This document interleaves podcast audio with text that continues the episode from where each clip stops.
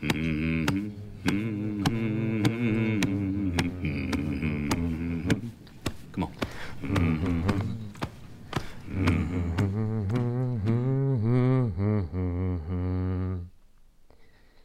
dobry. Niecodzienny nagłos, czyli wid czytania codziennego.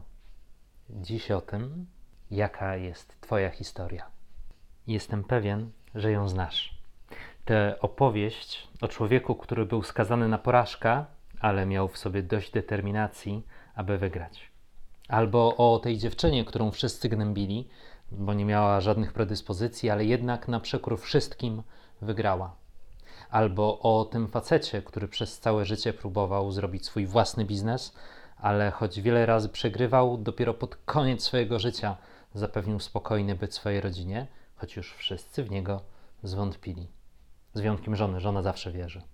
No i na pewno opowiadali ci o tym młodzieniaszku, który z kumplami w garażu zbudował łapkę, którą potem sprzedał za dużą bańkę. O nich wszystkich słyszałeś, prawda? Nie wiem, czy zwróciłeś uwagę, ale wszędzie wokół nas są historie. Każdy historię opowiada. Każdy próbuje.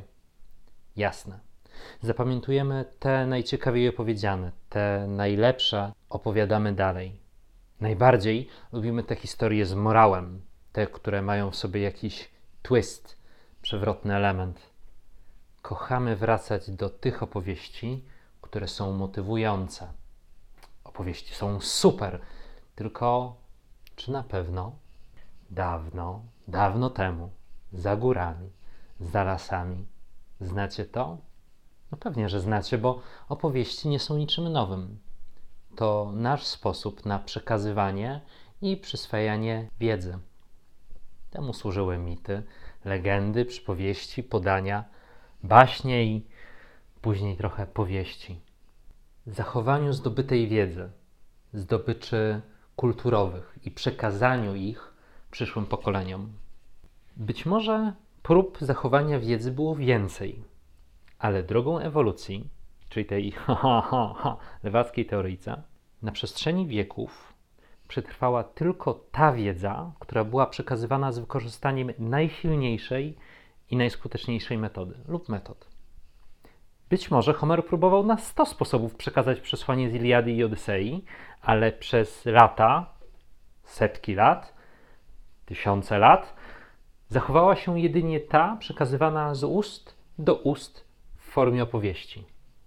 To, że znamy opowieść ślepego gościa, który żył w VIII wieku przed naszą erą, pokazuje niebagatelną siłę opowieści właśnie. Skoro to więc działa, a ja sam jakiś czas temu zachęcałem do tego, aby chcąc przekazać wiedzę, stosować właśnie ten mechanizm, to w czym rzecz? Co takiego się zmieniło, że to jest teraz nagle problem? Wyobraźmy sobie, że jakiś producent wytworzył dobry, innowacyjny, bo to współcześnie słowo klucz, produkt. Produkt, z którego chcą korzystać klienci, chcą za niego płacić, bez którego nie potrafią sobie wyobrazić życia. Producent zaczyna zarabiać, konkurencja go podpatruje i zaczyna robić swoje wersje tego samego. Są tacy konkurenci, którzy się do tego przyłożą, zrobią to dobrze i już. Są też tacy, którzy żyją z tego, że czyhają na okazję do wypuszczenia podróbki, która ma wyglądać, ale niekoniecznie działać. Oni chcą na tym zarobić, więc w ich przypadku time beats quality. Po pewnym czasie rynek zostanie zalany produktami takimi jak ten wymyślony. Są dobre i masa złych.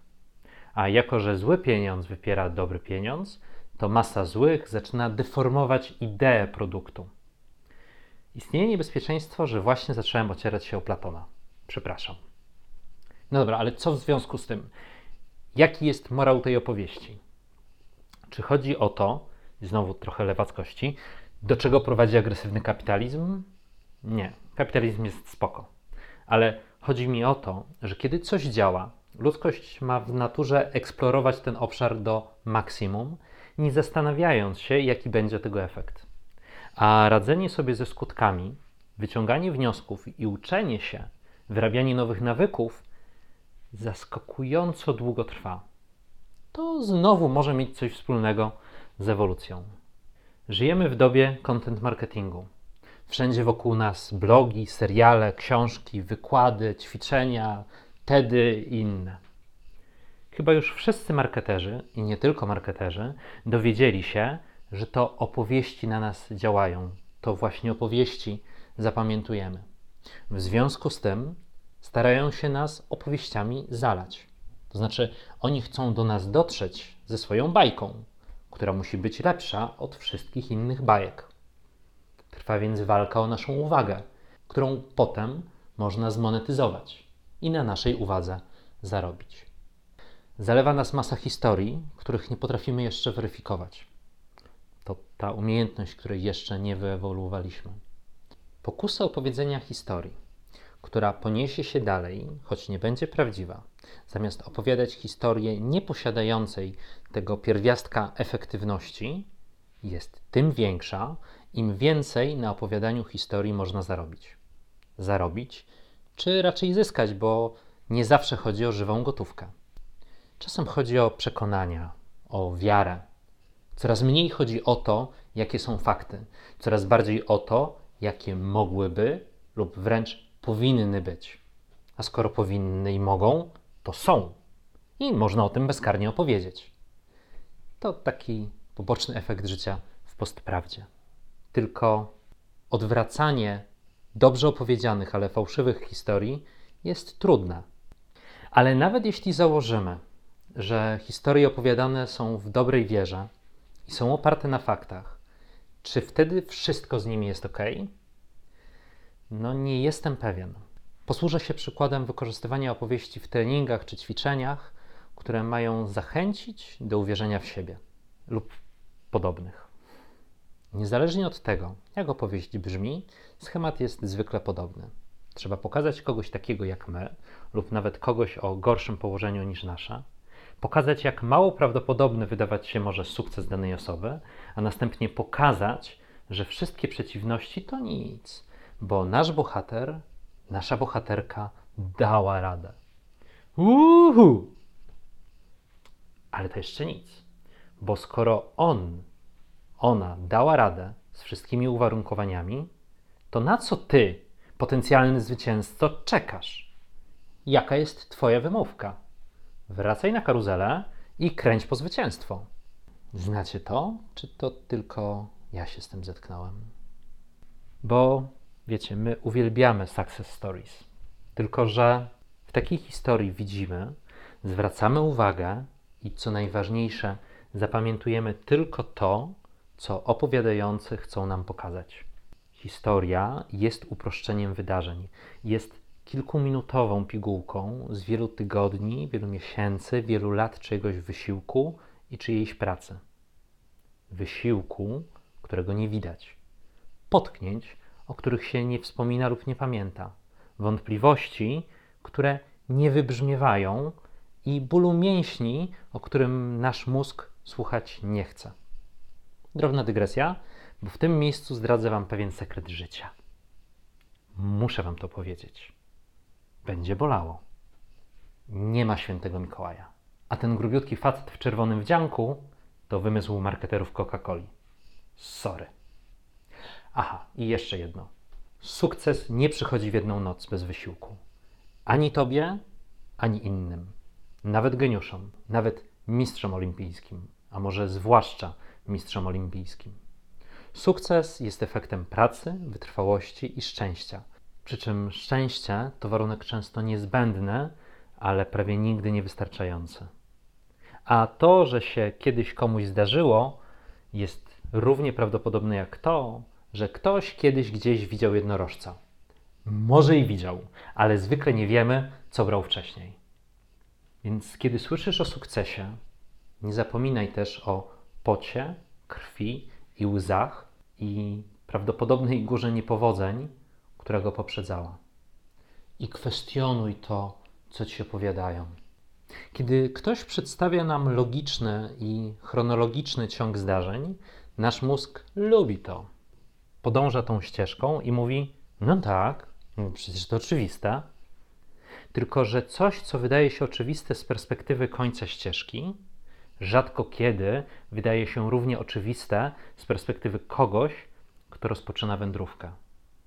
bo jak gdzieś idziesz, to trafiasz na rozgałęzienia i potrzebujesz zdecydować, w którą stronę pójdziesz.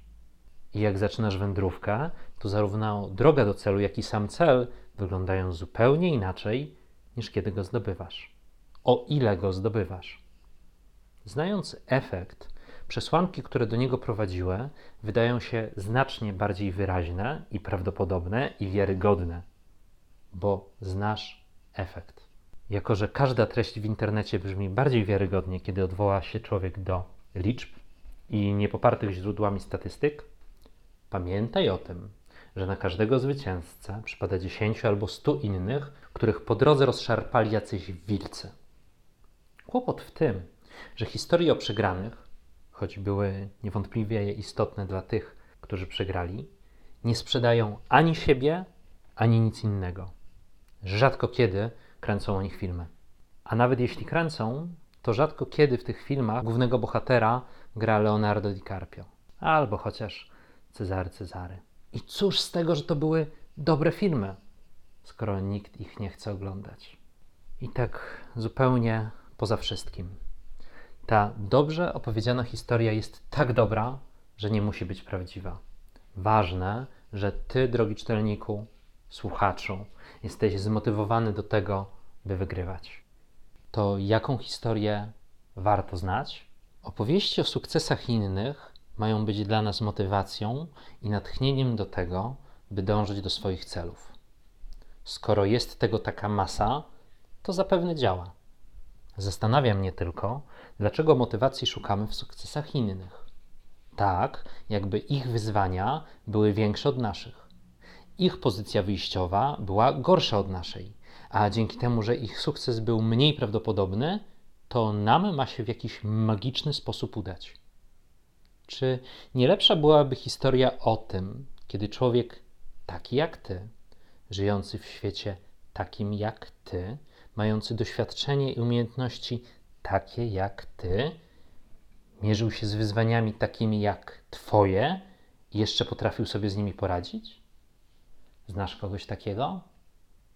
Ja znam. To ty. Bo czy tobie coś przyszło łatwo?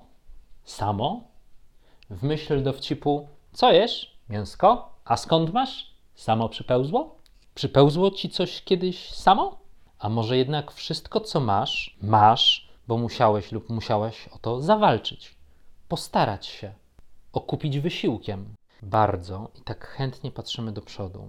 Tak bardzo porównujemy się do innych. Teraz jest tak łatwo porównywać się do innych. Tak bardzo chcemy czerpać i podziwiać sukcesy innych. Może nawet być podziwianym lub podziwianą za swoje sukcesy, tak jak inni, że trochę zapominamy o tym, jakie trofea i jakie nagrody zgromadziłeś lub zgromadziłaś na swojej dotychczasowej drodze. Nie zastanawiasz się nad tym, bo przecież już je masz. Nie patrzysz w drogę, którą pokonałaś, tylko patrzysz na drogę, która przed tobą. To, co było do zdobycia, zdobyłeś, masz. Teraz czas na więcej, bo są kolejne skalpy do zdobycia. Ok, są. Tylko, że całkiem niezłą motywacją do tego, aby znaleźć sposób na to, jak masz je zdobyć, jest Twoje doświadczenie, Twoje umiejętności i Twoja historia. Zresztą, gdybyś popatrzył na dzisiejszego siebie oczami siebie sprzed 15 lat, to co zobaczysz? Co powiedziałby o tobie 15-letni ty? Co powiedziałaby o tobie 15-letnia ty? Tu na koniec mam jedno pytanie. Jak brzmi Twoja historia? Opowiesz mi ją? Na blogu na deser dla wytrwałych i zdeterminowanych czytelników zostawiłem bardzo ładną wypowiedź Matthew McConaughey'a odbierającego Oscara za najlepszą rolę męską. Polecam. Dodatkowo zdecydowałem podzielić się książkami, z których te moje obserwacje wynikają, czyli lektura nieobowiązkowa, z której to wszystko mi się uroiło. Trzy pozycje Malcolma Gladwella, Co widział pies, Outliers, Dawid i Goliat. Do tego dwie książki braci Heath, Make It Stick i Myth of the Garage. Tyle na dziś. Jest mi niezmiernie miło, że poświęciłeś, poświęciłaś mi swój czas i spędziliśmy go razem. Jak zawsze zachęcam Cię do tego, aby czynić innym dobry dzień uśmiechem, słowem, życzliwością. I zachęcam, by to robić nawet z pobudek czysto egoistycznych, ponieważ to jak karma wraca. Z największą przyjemnością życzę Ci dobrego dnia, a kto wie, może także i dobrej nocy. Ja wracam do mruczenia. Mm-hmm. Mm-hmm. Mm-hmm. Mm-hmm. Mm-hmm.